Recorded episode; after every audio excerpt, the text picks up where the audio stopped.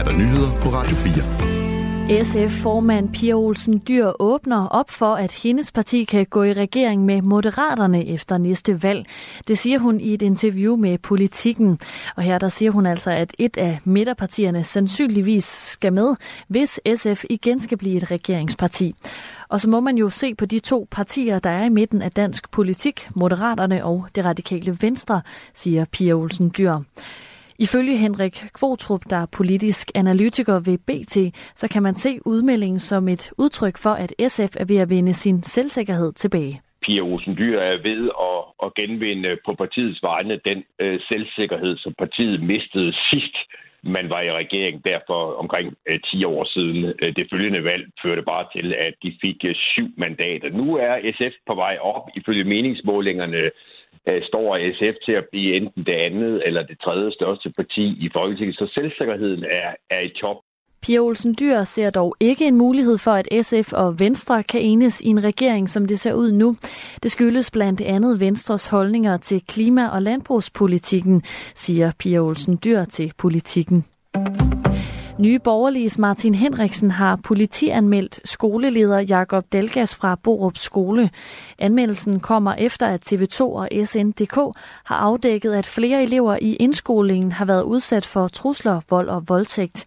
I anmeldelsen står der blandt andet, at skolelederen bliver anmeldt for ikke at gribe ind over for overgreb begået mod børn.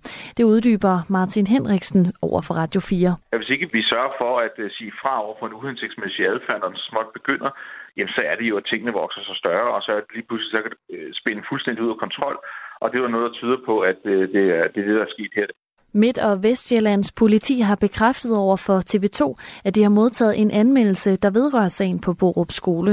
Og Martin Henriksen lægger heller ikke skjul på, at det er ham, som har indgivet anmeldelsen, og at det drejer sig om skolelederen. Så har jeg så vurderet, øh, og det står jeg ved, at øh, så synes jeg, at øh, de ansvarlige af ledelsen, som jo har et særligt ansvar, især når vi taler om børn og unge, og hvis ikke man har levet op til det, og det er der meget, der tyder på, at man ikke har, så skal det jo også have en konsekvens, og det må politiet jo så vurdere. En reklamekampagne fra politiets efterretningstjeneste, der skulle få forskerne til at stoppe op og måske endda grine lidt, har vagt vrede på Niels Bohr Instituttet i København.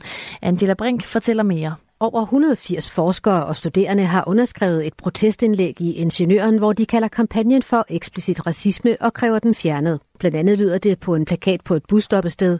Du står af ved Niels Bohr Instituttet, men havner dit arbejde i Teheran. Vi mener, der er tale om en eksplicit racistisk kampagne, der sætter ikke-hvide indvandrere i centrum. Vi nægter at forbinde borgere i noget land med deres regeringers eller andre enheders synspunkter, lyder det blandt andet i protestindlægget. Som svar på kritikken fortæller PET i et skriftligt svar til TV2, at formålet med kampagnen er at øge bevidstheden om spiontruslen fra andre stater, og konkret ser den danske efterretningstjeneste Rusland, Kina og Iran som de største udfordringer. Derfor indtager de også skurkerollen i den bredt lancerede Sikker Forskning-kampagne.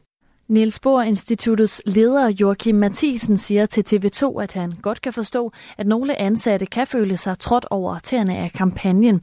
Han understreger samtidig, at instituttet generelt har et godt samarbejde med PET. Republikanerne i repræsentanternes hus har stemt for en rigsretssag mod USA's minister for indrigssikkerhed, Alejandro Mayorkas. Ministeren har blandt andet ansvar for grænsen til Mexico, og det er det, sagen drejer sig om. Anklagerne lyder nemlig, at Mayorkas ikke har håndhævet amerikansk immigrationslov. Det har ifølge republikanerne ført til et rekordhøjt antal personer, som er kommet illegalt ind i USA over grænsen til Mexico. Det er dog meget usandsynligt, at senatet, hvor demokraterne har magten, vil stemme for at fjerne øh, Mallorcas som minister. Blomsterhandlen giver travlhed i Miamis internationale lufthavn. I anledningen af Valentinsdag er 460 millioner friske blomster nemlig ankommet til lufthavnen fra Ecuador og Colombia. Antallet af blomster svarer til over en rose per amerikaner. 90 procent af alle friske blomster, som bliver solgt på Valentinsdag i USA, kommer gennem den her lufthavn, og derfor er det også en af de mest krævende tidspunkter på året, siger lufthavnsdirektøren. Overskyet vejr med regn i løbet af dagen, mere tørt med mulighed for dis eller tåge. Temperatur mellem 3 og 7 grader og en svag